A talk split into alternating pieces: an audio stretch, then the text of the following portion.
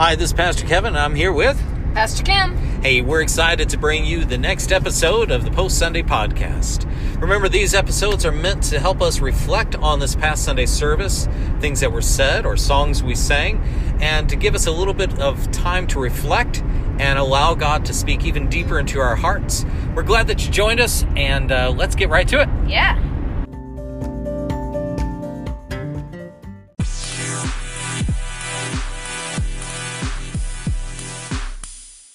Hey guys, Pastor Kevin here. Uh, I'd like to talk with you a little bit about the new song that Abby showed us this past Sunday called Raise a Hallelujah. It's a piece by Bethel Music, and uh, it's another one of these songs that talks about what to do about our enemies, how we overcome, what victory looks like. And I think that's interesting. There's a lot of songs that are coming out with those types of lyrics. Um, and I think context would really, really help us to understand what we're singing about. Now, this particular song has a great story behind it. Uh, Bethel Music CEO, uh, Joel, Joel Taylor, and his wife Janie, at this time had a two year old son uh, named Jackson. And they took him to the hospital for what seemed like ordinary reasons. And they soon discovered that Jackson's kidneys were shutting down because of an E. coli virus attacking his organs. Uh, Jackson then began to undergo blood transfusions and then dialysis and he had been suffering from seizures and respiratory issues. Well, not long after this, their four year old daughter, Addie, was diagnosed with the same type of infection. Well, they were obviously frightened, and they went to their church community and friends and family and asked them to please begin to pray. Uh, it wasn't long afterwards that uh, they had a couple of worship leader friends uh, named Jonathan and Melissa Helser uh, who had been in constant contact from them. They these two had received news one night that the Taylors didn't think that Jackson was going to make it through the night. Uh, his illness had had started to overtake his body, and these two, uh, J- Jonathan and Melissa Helser. Uh, were quoted as saying, As soon as I got that text, I felt like this giant of unbelief stood in front of me. I thought Jackson's going to die tonight. We're not going to see the miracle. And so these two dove into a time of prayer and uh, in the midst of their uh, agonizing time of prayer, he says, All of a sudden, out of my gut, this song came out in the face of that giant. I raise a hallelujah in the presence of my enemies. I raise a hallelujah louder than the unbelief. I think that's a beautiful example of what worship can do for us as we go to God we can take our, our issues, our concerns, our fears, and throw them right up to Him and say, right in the midst of the hardest seasons of our lives, we yet will praise God.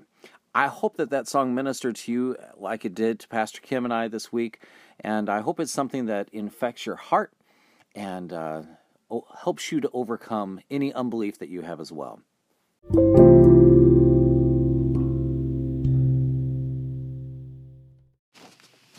Hi, this is Pastor Kim. I wanted to talk to you guys about this message this Sunday. Pastor Kevin had talked about it is not what is on the outside that causes us to be filthy, you know, those things that we call sin to be filthy, but it's what's coming out of our heart.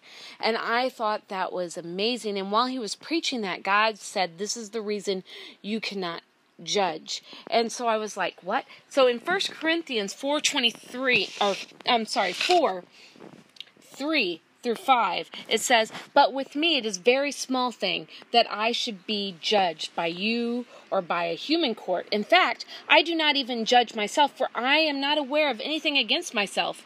But I am not thereby acquitted. It is the Lord who judges me. Therefore, do not pronounce judgment before the time, before the Lord comes, who will bring to light things now hidden in darkness, and will disclose the purpose of the heart. Then each one will receive his condemnation from God. That is perfect in what we need to do. We cannot sit there and look at others and go, well, they're a sinner or they're doing this. We are not the ones to judge that. Only God can judge that. But that doesn't leave us like guilt free. You know, God's going to be the one to judge me and you don't get to judge me and I can do whatever I want because it also if you remember Pastor Kevin said everything is permissible but not everything is beneficial for you in Proverbs 4:23 it even says, "Keep your heart with all vigilance, for from it flows the spring of life. Guard your heart. Keep things from it that would cause you to sin. Maybe you're not tempted by this now, but you may notice that you've been exposed to something that is then causing you to be tempted later. Watch for those things. Stay away from those things. Guard your heart so that way the filth is not inside you.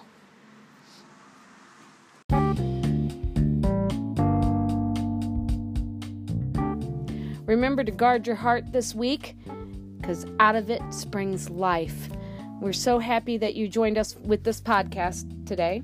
Oh, man, and we really look forward to seeing you guys Sunday. And of course, uh, look forward for the next post Sunday podcast Yes. next week. Thanks Woohoo. for joining us. We'll talk to you soon. Bye, guys.